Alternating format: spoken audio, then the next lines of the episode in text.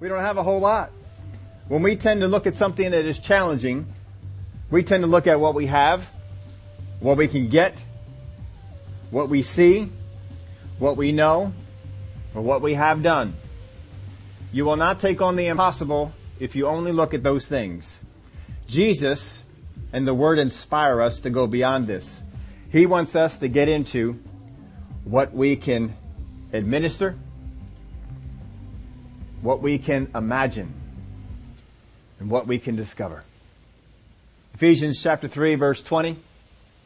Now to him who is able to do exceedingly abundantly above all that we ask or think according to the power that works in us. Oh, we got to get out to what we can imagine, what we can think. He's able to do above all of that. Above all of it. We want to look at a story here this week in Daniel chapter 2. And the more you think about this, I hope that you all can, can find this in the Word. There are so many places where people were confronted with the impossible and very many reactions. But here in Daniel chapter 2 in verse 1, now in the second year of Nebuchadnezzar's reign, Nebuchadnezzar had dreams and his spirit was so troubled that his sleep left him. Then he gave the command to call the magicians, the astrologers, the sorcerers, and the Chaldeans to tell the king his dreams. So they came and stood before the king. And the king said to them, I have, a, I have had a dream and my spirit is anxious to know the dream. The Word of God says that the king had dreams, but when he talks to them in verse 3, he says, I have had a dream. Couple explanations for this. Either he had the same dream over and over again, or he had a whole lot of dreams, but one stuck out. One stuck out. It goes on in verse 4. Then the Chaldeans spoke to the king in Aramaic, O king, live forever. Tell your servants the dream and we will give the interpretation. How many of you have ever seen the movie uh, uh, Hunt for Red October? That was a fun movie.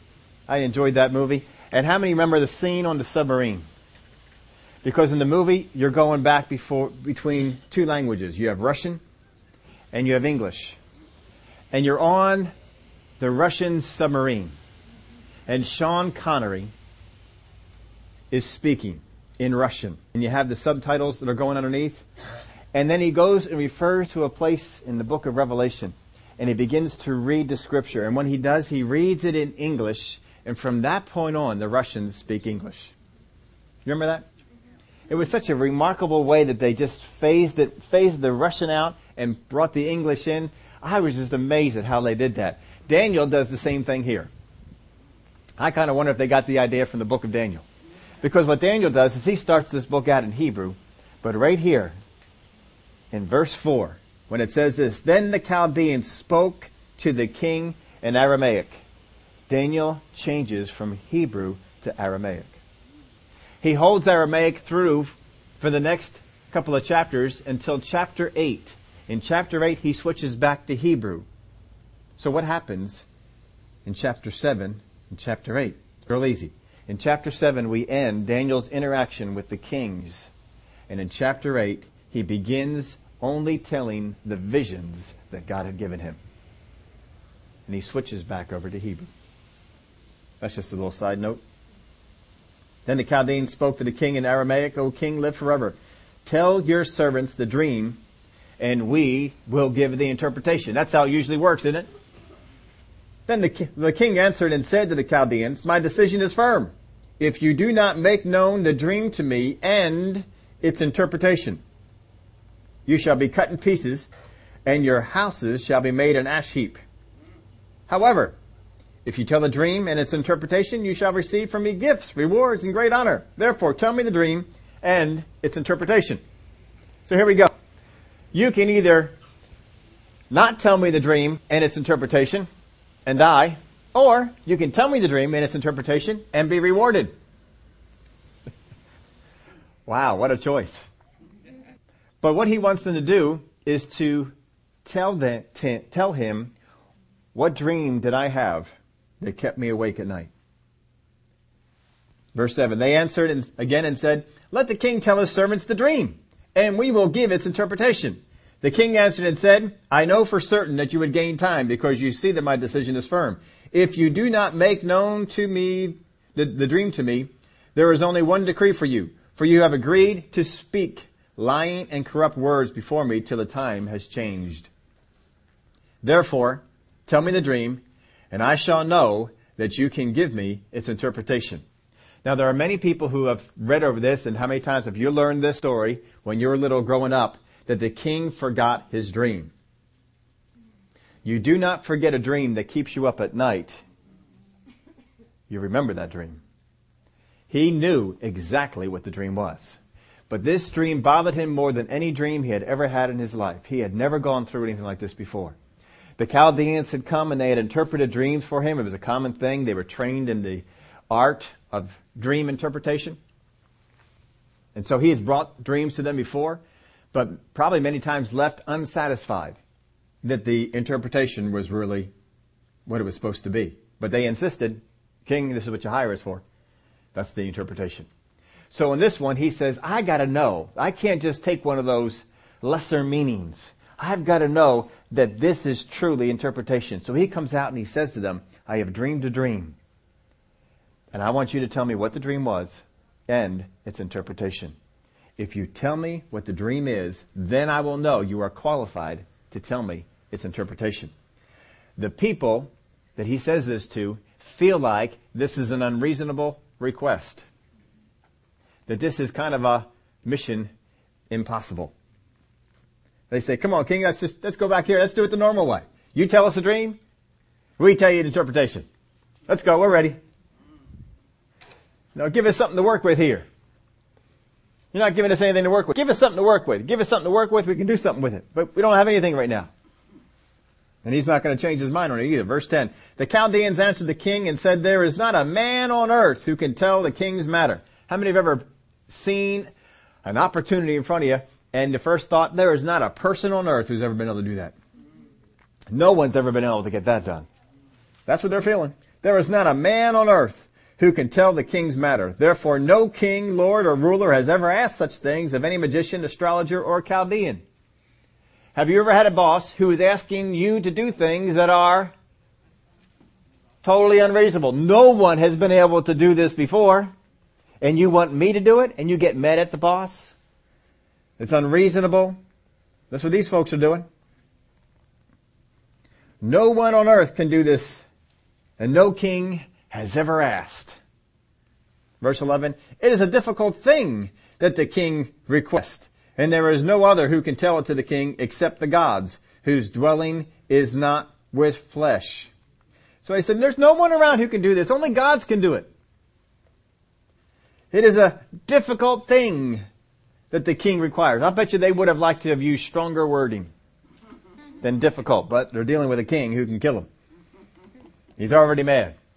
When they said this, there is no other who can tell it to the king except the gods whose dwelling is not with flesh. Verse 12 says, For this reason the king was angry and very furious and gave a command to destroy all the wise men of Babylon. Now this guy has got a short fuse. He's got a temper. We know this too from the other one with the fiery furnace. Heated up seven times hotter. And the people who threw him in died. He could get mad. He just went to extremes when that happened. He became angry and furious, first off, because he's paying these people to be in touch with the gods. And they're saying, we're not really that much in touch with them. He kind of knew they were deceiving him. He kind of knew they weren't getting the whole scoop on things, but now he's got proof. They've said it. For this reason, the king was angry and very furious and gave a command to destroy all the wise men of Babylon. Now, it's not the ones that are just here, it's all of them. There's a whole program they have going on. They would bring the best and brightest from all the nations they would conquer, and they would put them in into a three-year program. If you go back to uh, chapter 1 and verse 8, you'll find out that Daniel was brought in and put into a three-year program. He was brought in by King Nebuchadnezzar. He was not in another operation. He was not in another, another uh, uh, office. He was king when Daniel brought him in. When we started this thing out in chapter 2 and verse 1, we found out that this is the second year of King Nebuchadnezzar. At best, Daniel is in his second year of a three year program. Probably he's only in the first year. Because the king had to go and conquer and then bring them back and then put them into the program. So Daniel is early on in this, but the king says, I want them all wiped out. We're going to start from scratch. We're going to get rid of this whole thing because they're all a bunch of frauds. So the, king, the decree went out and they began killing the wise men and they saw Daniel and his companions to kill them. I wonder which ones they started with. I kind of think the ones that were in the room.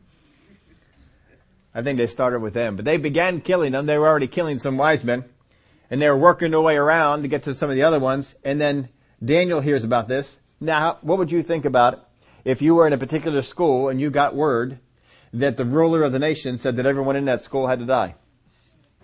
I don't know, Daniel just seems kind of, kind of calm here. What he is asking them to do is seen by people as impossible. I put this in your outline. I hope you can get this down. The impossible remains impossible until someone envisions it possible. The impossible remains impossible until someone envisions it possible. Think of some of the things we saw as impossible. The Hoover Dam. I bet at one time that was thought to be impossible. The Empire State Building. I bet that was thought to be impossible. Man flying like a bird. Putting a man in space. Going to the bottom of the ocean. These are all things that at one time people thought impossible. And how many other things were at one time thought impossible until someone got a vision of how to do it?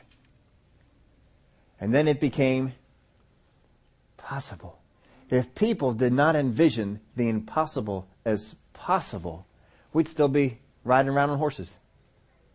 But Instead, we got cars and trucks and fast cars, helicopters, all sorts of things. Because someone decided it's possible. Now, if it is possible, how do we do that?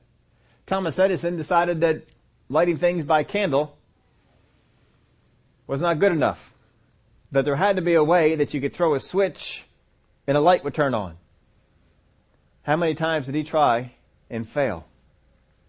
But he kept envisioning that what is impossible is possible. And he kept coming up with a new way to try and a new way to do it. Heard a person who kind of imagined some of the dialogue that might have gone on with Abraham and God. Read this to you. Abraham, this is God speaking. I want you to leave everything and go to the land I will show you. Abraham, where's that? If I told you, you wouldn't believe me. Uh, try me. Well, it's about 1500 miles away from here in a place called Canaan. Abraham, never heard of it. I know. And guess what else? What? I'm going to make you a father of a great nation. That's impossible. I don't have any children. Don't worry. What do you mean, don't worry? Uh, just trust me. Let me see if I got this straight. You want me to leave everything, travel across the desert to a, a someplace I've never heard of, and become the father of a great nation. Right. Is this the kind of joke? No. What am I supposed to tell my wife? God says, that's your problem. Uh, you can imagine the dialogue that would have gone on between Abraham and God to try and get that thing going on. Surely that would have seemed impossible. Let's go on to verse 14. Then with counsel and wisdom, Daniel answered Arioch, the captain of the king's guard, who had gone out to kill the wise men of Babylon. He was commissioned with getting it all done, and so he's out there killing them. And the word of God says, with counsel and wisdom, Daniel answered.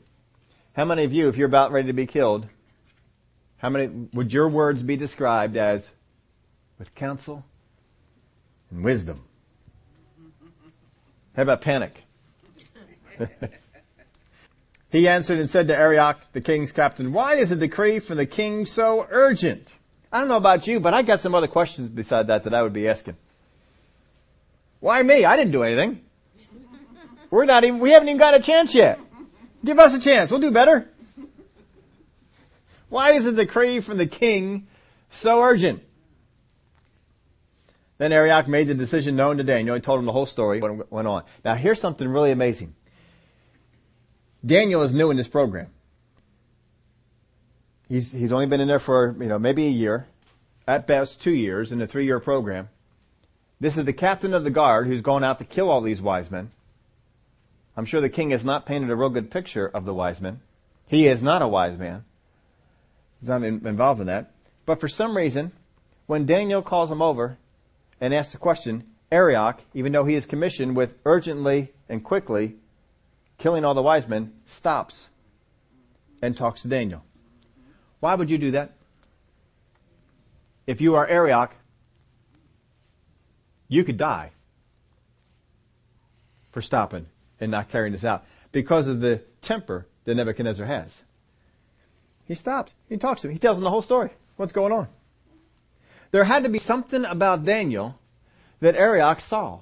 This is not the same guy he interacted with when he was going over the food things in, in chapter 1. This is, that was the, the guy who was watched over the eunuchs. This is the captain of the guard. And Daniel answers with counsel and wisdom in such a way that he stops this man on an urgent commission from the king and he has a discourse with him. Why is the king's command so urgent? So he answers him. So verse 16, so Daniel went in and asked the king to give him time that he may tell the king the interpretation. Now he probably sent it by word of someone else. You know, give it, give it some time. So they probably sent word back. Now, he wants to kill all the wise men, but he really wants the interpretation of the dream. So he just sends word, says, look, tell the king, give me until tomorrow. And tell him I will tell him the dream and its interpretation. This is the first guy who rose up to the challenge. This is the first guy who accepted the mission. How many remember the, uh, if you watched the TV show Mission Impossible, or if you, uh, you know, I've watched the TV show. But if you didn't see the TV show, you saw the movies, they do the same thing. You get the little recorded message. Now back on the TV show, it was just audio, and the whole audio tape would just destruct, but you would listen to the thing. This tape will self-destruct in eight seconds or whatever it was going to be. And uh, then you just see the smoke coming on out of the thing and, and all. Your mission, should you choose to accept it. So they're always told. Your mission, should you choose to accept it. Now I always wondered about this. How can you make a whole show about mission impossible when every mission is accomplished? Anybody else wonder about that? I mean, if you do every mission that you got, somehow they're not impossible. And they've made, how many movies is it? Three? Four? I know I saw the first one. I don't know if I saw the other ones or not, but um, uh, the third one just came out in the theaters. Is that what it was? Or is it the fourth one? Fourth one? All right, fourth one. I got to catch up, I guess. But as far as I know, every single one of those missions was accomplished. Is that right? Every, did they do every one? Yeah, they, they, they accomplished. Maybe not necessarily exactly the way that they envisioned it in the beginning, but they got them all done. So how impossible is it? There is nothing impossible once someone has done it. It's not impossible anymore. So Daniel accepted the mission that was determined by his peers and those that were more experienced wise men. They all determined it to be impossible. Couldn't be done.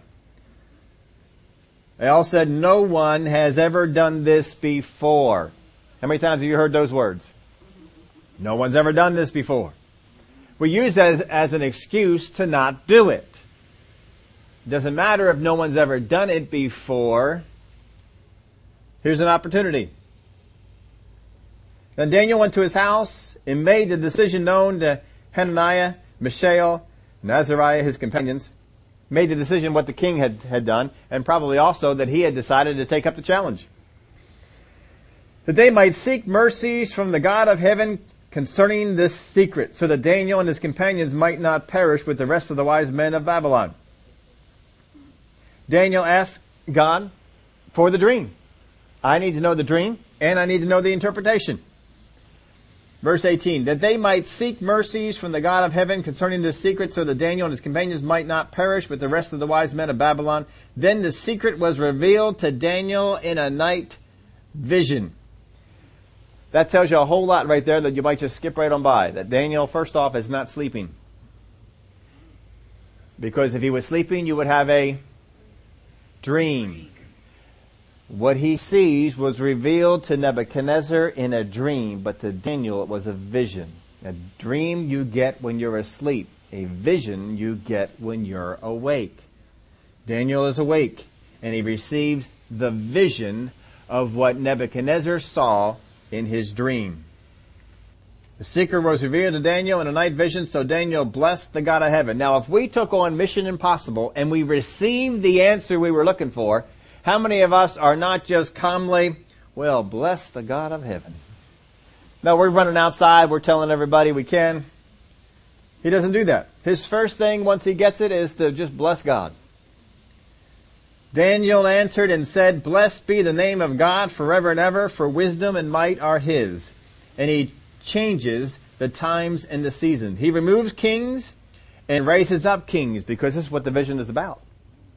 He gives wisdom to the wise and knowledge to those who have understanding. He reveals deep and secret things. He knows what is in the darkness and light dwells with him. He knows what is in the darkness. Oh, we got to get out of the darkness into the light. And I thank you and praise you, O God of my fathers. You have given me wisdom and might and have made and have now made known to me what we asked of you. For you have made known to us the king's demand. What a response. Verse 24. Therefore, Daniel went to Arioch, whom the king had appointed to destroy the wise men of Babylon. He went and said to him, Do not destroy the wise men of Babylon. Take me before the king, and I will tell the king the interpretation. Then Arioch quickly brought Daniel before the king and said thus to him, I have found a man of the captives of Judah who will make known to the king this interpretation. Now, this tells you a whole lot of the way Daniel carries himself. And you think it's about Arioch. It's not. Now, Arioch does come in and he says, I have found a man. He didn't do nothing. He's out there trying to kill people, and Daniel found him. Asked him a question. He said, give me time. Daniel got the vision, went on back and told Arioch, I've got the interpretation. Now, Arioch hears from Daniel. This is not in the story, but you tell me if this is not there. Arioch hears from Daniel, I have got the interpretation. And Arioch goes to the king, I have found a man who can give you the interpretation. Has Arioch heard the interpretation? No. You know doggone well he has not heard this because Daniel received it from God and Daniel is going to be the one who delivers it. He will not tell it to anyone. If he tells it to Arioch, and Daniel gets pushed aside, and Arioch does what he wants, he does not do it. He says, no, you take me to the king, and there I will tell him what's going on. He doesn't breathe a word of this to anyone. He says, no, I will tell him. And so Arioch, without hearing what Daniel has seen in the vision, and without hearing the interpretation, knowing that the king was mad enough the first time with the group of people that were in there, he issued the order to kill them. Arioch comes in and boldly declares, I have found a man who can interpret the dream. Arioch is putting his life on the line. Because if Daniel does not come through, guess who else dies beside Daniel? Does this tell you about something about how Daniel commands himself? How he carries himself when he's in the presence of other people? For all we can tell, Arioch does not have any interaction with Daniel up until this time. And Daniel carries himself in such a way that this man is willing to put his life on the line in order to be credited with finding the man who was able to interpret the dream. He had to have some confidence in it. Verse 26, the king answered and said to Daniel, whose name was Belteshazzar, are you able to make known to me the dream which I have seen and its interpretation? Daniel answered in the presence of the king and said, The secret which the king has demanded, the wise men, the astrologers, the magicians, and the soothsayers cannot declare to the king. Oh boy, we heard this before. now if you're Arioch and you hear him say this, what are you thinking? oh man, I'm going to die. But there is a God in heaven who reveals secrets, and he has made known to the king Nebuchadnezzar what will be in the latter days. Your dream and the visions of your head upon your bed were these. Goes on in verse 29. As for you, O king, thoughts came to your mind while on your bed about what would come to pass after this. And he who reveals secrets has made known to you what will be. But as for me, this secret has not been revealed to me because I have more wisdom than anyone living, but for our sakes who make known the interpretation to the king, and that you may know the thoughts of your heart. It's done for this reason, not because I'm anybody great, but to preserve us, and that you would know what's going on. You, O king, were watching, and behold, a great image. This great image, whose splendor was excellent, stood before you, and its form was awesome. The image's head was of fine gold, its chest and arms of silver, its belly and thighs of bronze, its legs of iron, its feet partly iron and partly clay. You watched while a stone was cut out with hands, which struck the image on its feet of iron and clay and broke them in pieces. Then the iron, the clay, the bronze, the silver, and the gold were crushed together and became like chaff from the summer threshing floors. The wind carried them away so that no trace of them was found. And the stone that struck the image became a great mountain and filled the whole earth. This is the dream. Now we will tell the interpretation of it before the king. Remember the king said, in order for you to qualify to be one who to interpret it, you need to tell the dream. Daniel tells the dream in, in incredible detail because he saw the same thing that Nebuchadnezzar did. Nebuchadnezzar saw it in a dream and Daniel saw it in a vision. He could describe it with full confidence because he saw what God put in put in his uh, dream. Verse 37, You, O king, are a king of kings, for the God of heaven has given you a kingdom, power, strength, and glory. And wherever the children of men dwell, or beasts of the field and the birds of the heaven, he has given them into your hand, and has made you ruler over, the, over them all. You are this head of gold. That's got to play well. But after you shall arise another kingdom, inferior to yours. Then another, a third kingdom of bronze, which shall rule over all the earth. And the fourth kingdom shall be as strong as iron, inasmuch as iron breaks in pieces and shatters everything. And like iron that crushes, the kingdom will break in pieces and crush all the others. Whereas you saw the feet and toes, partly of potter's clay, and partly of iron. The kingdom shall be divided, yet the strength of the iron shall be in it, just as you saw the iron mixed with ceramic clay. And as the toes of the feet were partly of iron and partly of clay, so the kingdom shall be partly strong and partly fragile. And you saw iron mixed with ceramic clay. They will mingle with the seed of men, but they will not adhere to one another, just as iron does not mix with clay.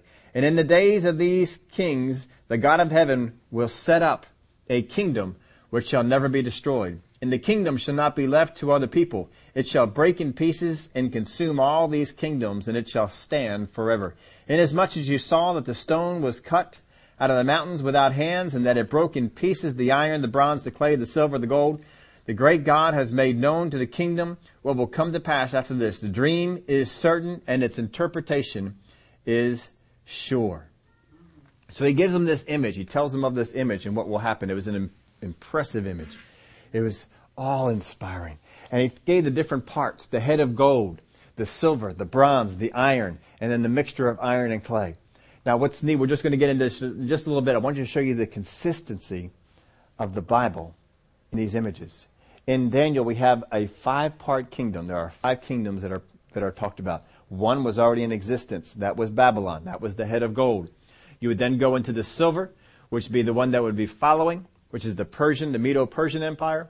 You would then go into the bronze, which is the one that would follow that, which was the Greek Empire. After that would be the iron. The iron was the Roman Empire.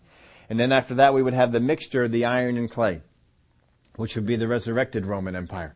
That's five kingdoms. If you go over into the book of Revelation, the same type of a vision comes up with a beast that has seven heads. The seven heads is exactly in line with Daniel's vision, except Daniel gave five kingdoms, that one gave seven. It gave all of the world's empires that would ever come across this earth until Jesus would come. The reason for the seven was there was also Egypt and Assyria before Babylon. If you add Egypt and Assyria to the other five, you get seven. Seven heads total. In Daniel's vision, the iron and clay were said to be the feet and the toes. How many toes are on a human? Ten. There are ten toes on the, and they're, and they're made known. He is, he is making it known the toes. They're apparently important. In the book of Revelation, we are told that the, when the revived Roman Empire comes up, it was represented on the seventh head, which was the Roman Empire, the seventh head, the ten, uh, the ten um, uh, horns would come up, ten horns, ten toes. The theme of ten was was strong. What, you, what we know is there's going to be something that comes up, and ten's going to be the number with it. People thought it was the European common market for a while. We're not sure what it is, but you can see it all through Scripture that this is what, what it will be. If we knew Scripture well enough when we were going through World War I and World War II, we would not have feared a German takeover over the world because the Word of God said it would not happen. There were seven nations who would rule the world, seven nations who would oppress Israel. And it's the ones that they gave us. So he goes on and he talks about these kingdoms and what would be coming. Verse 46, Then King Nebuchadnezzar fell on his face prostrate before Daniel and commanded that they should present an offering and incense to him. And Daniel answered and said, Truly, your God is the God of gods, the Lord of kings, and a revealer of secrets, since you could reveal this secret. Then the king promoted Daniel and gave him many gifts, and he made him ruler over the whole province of Babylon, and chief administrator over all the wise men of Babylon. What year is Daniel in in his development? Year one or two. At best two of the developmental program, the three year program. You took somebody who's a freshman or a sophomore and made them ruler over all of them. How do you think that's going to play? Daniel was elevated from that place to not only be at a high position in the kingdom, but also, Daniel, you are now over this program. This whole wise men thing, you're going to be over the whole thing of it. We've mentioned this before, usually at Christmas time. But you know, it was the wise men who came and looked for the star, who saw the star and knew that that pointed to the king. We don't have much in scripture that points to that. Our supposition is that Daniel had this as part of his revelation about the Messiah. And he taught it to the wise men. So much so, there's one scripture in, that gives you a vague reference to it, but I don't think you would even be looking for the, the star if you knew about that scripture. But Daniel taught it, and they taught it down for all these centuries to look for the star. Daniel's teaching was so highly revered that for all that time, from the Babylonian Empire, all through the Persian Empire, all through the Greek Empire, all through the Roman Empire, the wise men still looked for the star. And when it appeared, they immediately left to come. They left from the nation of Chaldea and they came over to worship the king. Can you imagine if the people of God would honor the things in the Word to the degree that they did. That they honored what Daniel had taught them. That's a lot of years to look for one thing. And then once it was showed up, to leave and go on this long journey. The king promoted Daniel and gave him many great gifts, and he made him ruler over the whole province of Babylon and chief administrator over all the wise men of Babylon. Also, Daniel petitioned the king, and he said Shadrach, Meshach, and Abednego over the affairs of the province of Babylon. But Daniel sat in the gate of the king. He goes up to the king, and he says, King, these guys helped me out. They were in there praying with me. We're all worshiping the same God. Uh, you need to elevate them too. And they got elevated as well. They were, they were brought up. But what a, what a thing. Daniel took on a mission impossible, and instead of being killed, he is showered with lavish gifts from a very rich king. How many of you all know a, a pretty good amount about the Roman Empire? I, I love the Roman Empire when I was in school. I, Grecian Empire, Roman Empire, oh, they were, man, they were something else. I just really enjoyed studying those particular ones. As strong, as rich, as majestic as the Roman Empire was, it was less than that of the Greeks, according to the Word of God. And the Grecian Empire was less than that of the Medo-Persian Empire. And the Medo-Persian Empire was less than that of the Babylonian Empire. In God's view, in God's saying, He says, Nebuchadnezzar, the head of gold, the Babylonian Empire, is this gold standard. There is no kingdom that will rise up, that will rule men, that will be as majestic, as glorious, as rich as this one. That's astounding. And this king blessed him with great gifts. Daniel went from being some captive who is brought over from his homeland into this place, put into a program, having to learn all this stuff that he probably didn't like a whole lot. And in a matter of a day, went from being in school to being over the entire program, over the kingdom, and rich. Why? Your mission, should you choose to accept it. Mm-hmm. Because he took on a mission that everyone else thought was impossible. And God merely said, Daniel, this is out here to elevate you. Because if you think of this, Nebuchadnezzar is an ungodly king. He is as heathen a king as they come. He worship, worships idols. There is nothing God-fearing in Nebuchadnezzar at all. He destroyed the temple, took back all the stuff that was in the temple of God. This man does not respect God. And yet God gave this king this dream. Why would God give this king this dream? Because this king right now is at the top. He's going to give the, the dream to the king and the king will not know what it is. God probably even sowed in his idea. You know what? If you really want to know what this dream means, make him tell you the dream. That's a good thing because no one's ever done this before, right? You can't be copying anybody else. That's a good thing. Yeah, we'll do that. And God the whole time is sitting here saying, this is going to, this is going to elevate my man Daniel. All I need for him to do is to accept the challenge. I wonder if he'll accept the challenge. Daniel comes in. What's going on? Why are they killing everybody? Tell you what. Give me a day. I'll have this for you tomorrow. And Daniel accepts the mission impossible. This is the only end time dream Nebuchadnezzar gets. Daniel gets them all from here. But this dream given to a heathen king who at the top of the world put Daniel on the map. From this point on, people will listen to what Daniel says because Daniel said it. And God's man became elevated because he was willing to accept an impossible mission. He was willing to do what people thought couldn't be done. And what even on the inside, he thought, how can this be? No one has ever done it before. No one had ever received a dream that somebody else got and then told them the interpretation of it. But Daniel saw an opportunity and he took it. Because of it, he rose to heights. Oh boy, I tell you, he's one of, one of my favorite heroes in the Bible. Does all sorts of stuff. Walks into a lion's den. Charles Swindoll said, we are all faced with a series of great opportunities, brilliant, brilliantly disguised as impossible situations. What are your opportunities that you are turning your nose up? I can't do that. That's not possible. What is it? Doesn't matter that no one's ever done it before.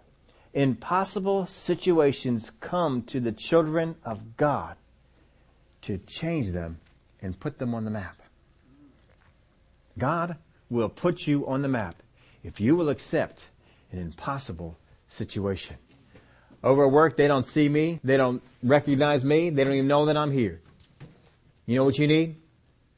An impossible situation that God can give you the wisdom on what to do. And when an impossible situation rises at work, you should never shrink back from it. You should say, Oh, that's mine. I'll do that. Really? No one's ever done that before. That's all right. I'll do it. And you go before God and you say, God, how can I get that done? How can I accomplish this? You say, that's my mission. I choose to accept it. I'll go ahead and do that. There's a story in the Bible where Elisha was just sitting at home minding his own business. And the Shunammite woman got on her donkey and rode all the way over to where he was at. He sent his servant out there and he said, go find out what she wants. For something has gone on and the Lord has hidden it from me. He expected to know it. And so the servant came and she's, he says, is everything okay? Everything's fine. Everything's fine. All right. So she came on over and she got near to, to Elisha. All she says is, I told you, don't mess with me. Don't give me a son. If you're just going to go away. Never said he was dead. So Elisha turns to a servant and says, take my staff and you go run and you lay this staff on him. And he did. And the young man was raised up from the dead. You know what's remarkable about that? Yeah, somebody rose up from the dead. What is really remarkable is no one had ever done that before. There was no case of anyone raising somebody from the dead before Elisha took the staff and put it over top of the dead boy. Was that a mission impossible?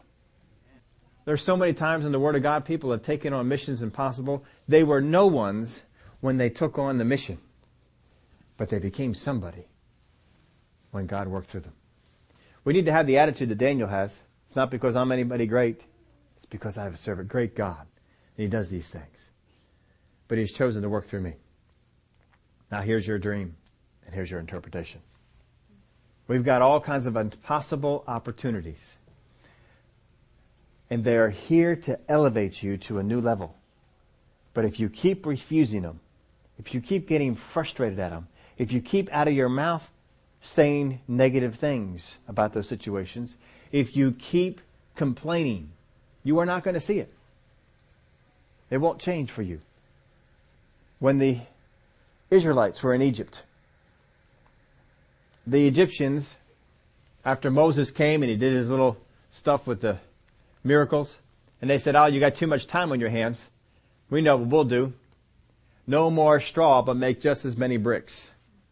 Is that not an unreasonable request? It was an unreasonable request. How did the children of Israel respond? Did they say, oh, here's an opportunity? No, what did they do? Grumble and complain?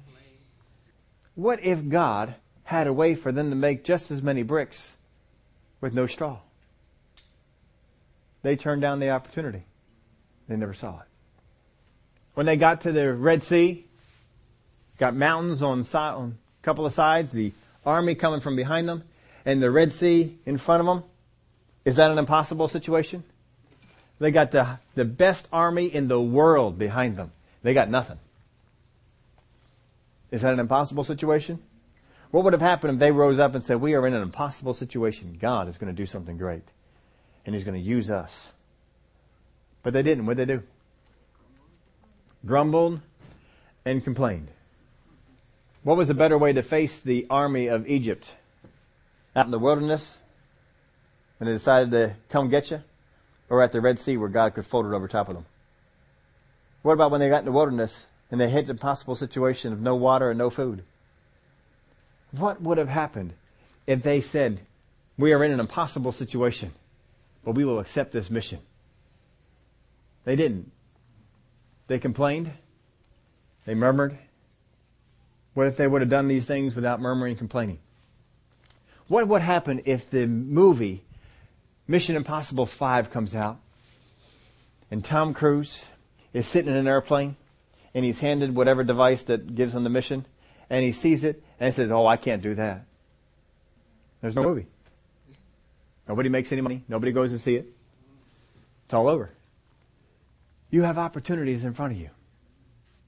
Maybe they're not quite as impossible as what Daniel faced or what Israel faced. But they have a level of impossibility to them. They are greater than your ability. If you go around and say, I can't do this, I can't get it done, I can't have victory here, you're not accepting the mission. Nothing has ever been done until someone did it. right? No one had ever handle dreams and interpretations the way Daniel did until Daniel did it. No one ever handled dead people the way Elisha did until Elisha did it.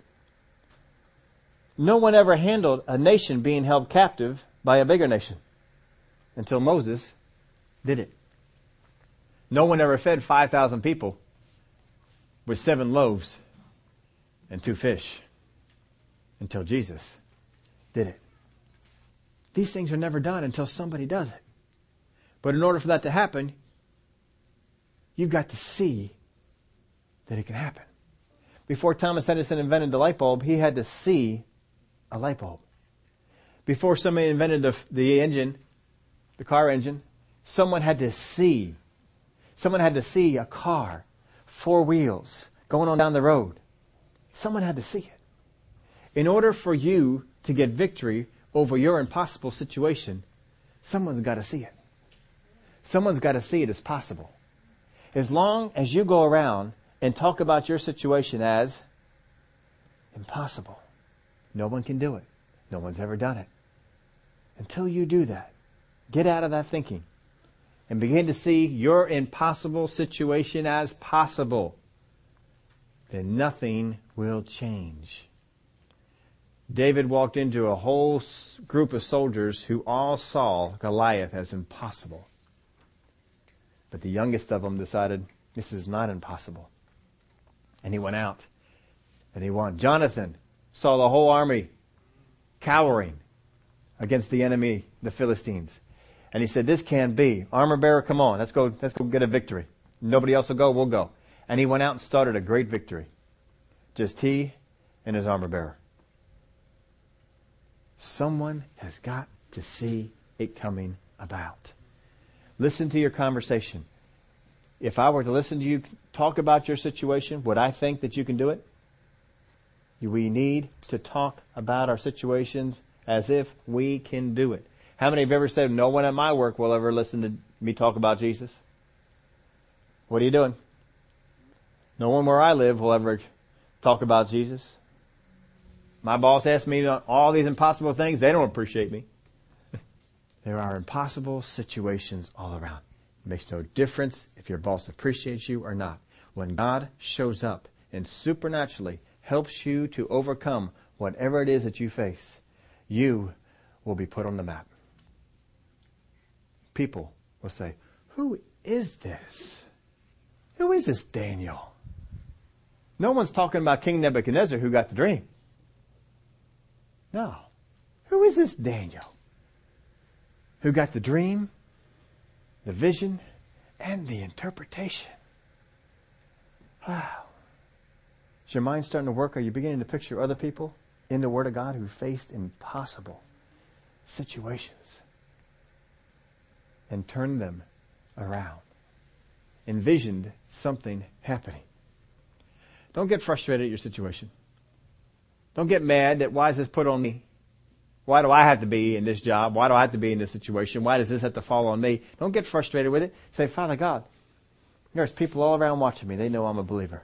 How am I going to be led out of this? How hard did Daniel have to work for the promotion he got? I want you to think about it. How hard did Daniel have to work? He didn't work hard at all, folks. He just received the vision. You can't work, you cannot generate a vision. It just came to him. God gave it to him. And then God also gave him the interpretation. And he just came in and related. How easy can that be? You receive something from God, you relay it to the people, they give you all kinds of money, promote you, and publicize you and your God throughout the land. It doesn't get much better. Let God turn your impossible situation around. But go to God and be the one who, who stands up and says, like David, that Goliath, that impossible situation out there, I'm going to take it on. Yeah. It's me. I'm going to do it. Oh, your son died? No problem. We'll take that on too. We got to take, we got to get rid of this attitude that, well, I can't, I can't do this. Well, I wish I could promote my business. I wish I could get a promotion on my job. I wish I could get a raise. Oh, I wish this would happen. I wish so and so would hire me. No. Come on. Get out there. You can change it. God working through you He will give you wisdom. He will give you understanding. He will give you insight that will set you apart from everyone else that you work with. If you honor Him go before Him, say, Father God, I need wisdom on this. This is an impossible situation by how I know it. Now, how can you do this? The little information is all you need. I'll write to some of you Star Trek fans out there. One of my favorite Star Trek movies, Star Trek 4. If you don't remember that is, that's the one they got into that old clunker, the Klingon warbird, and they went back in time to save the whales. Didn't really like the whole thing, but they had some great scenes inside this movie. One of the favorite scenes is, uh, I've related this before, but I want to tell you a different part of it. When Scotty is over there in the manufacturing plant, and he said they were working with polymers, is what they called them. He says, how thick would you need to make that polymer in order to house? And he gave them the square footage of the water that they needed to put the whale in. And he says, oh, if you need it like that, and I forget what he told them, you know, two feet, three feet, four feet thick. Oh, no, no, that won't work. We need it to be, and I think something like three inches or four inches. And the guy said, oh, that's impossible. That's impossible. You can't do it that way. And so Scotty gets on the computer and it begins to go away. You know that, that great scene where he begins to speak into the mouse computer? But he types in and Bones says to him, says, you can't give him the formula. He says, how do I know this guy didn't invent it? He gave him the formula for transparent aluminum. Remember that? Transparent aluminum. And he and the guy he looks at the what Scotty had drawn on there and he says, oh, "That'll work." He says, "Can you make this?" We sure can. And they made transparent aluminum. From that point on, that company, I guess, could make the transparent aluminum and sell it. And they uh, made some for them, and they made it all up, and they housed the water, and they were able to beam the whale and the water into the thing, and the world was saved. what we face is impossible because we face it with what we know. God wants you to face it with what He knows. And He knows how to make greater things than transparent aluminum. He knows how to do it. He made the worlds. Your situation is not impossible. He made the worlds. What do you need Him to do? Let Him begin to tell you this is how you can get it done. This is what you can do. Now, do this step. Yes, sir. Do this step. Okay do this step. Okay. And you will take an impossible situation that everyone around you thinks no one can get it done. And you'll be the Daniel. You'll get it done. Suddenly, people will take notice. Who is this believer? And you're going to say, My God gave me the wisdom. And they want to know about you and they want to know about your God. Would y'all stand up with me? Father, we thank you that you help us. There is no situation that is impossible to you. All things are possible to him who believes. Oh, we just need to get to that place where we believe. We believe. We trust that what can be done in your word that you say can be done. Father, we want to believe you. We want to trust you. Whatever situation we're facing at work, in our neighborhood, in our houses, seems impossible but you have a way to bring it about. You could take a person, came in from captivity, only a year or two into the education process, and elevate him to above all things, make him rich and ruler of the kingdom. Wow. Just from receiving one vision. Things that you can do through us are astounding. There is nothing we face that is impossible. We thank you for the help that you give us. In the name of Jesus we pray. Amen. Before we go, Vanessa had a testimony she wanted to give us. I work for okay. I work for the Department of Defense, and we're sort of at the mercy of Congress. And last year, they decided no promotions and no bonuses. And last year, the Lord blessed me, and I received a bonus. And this year, I received another bonus. Yeah.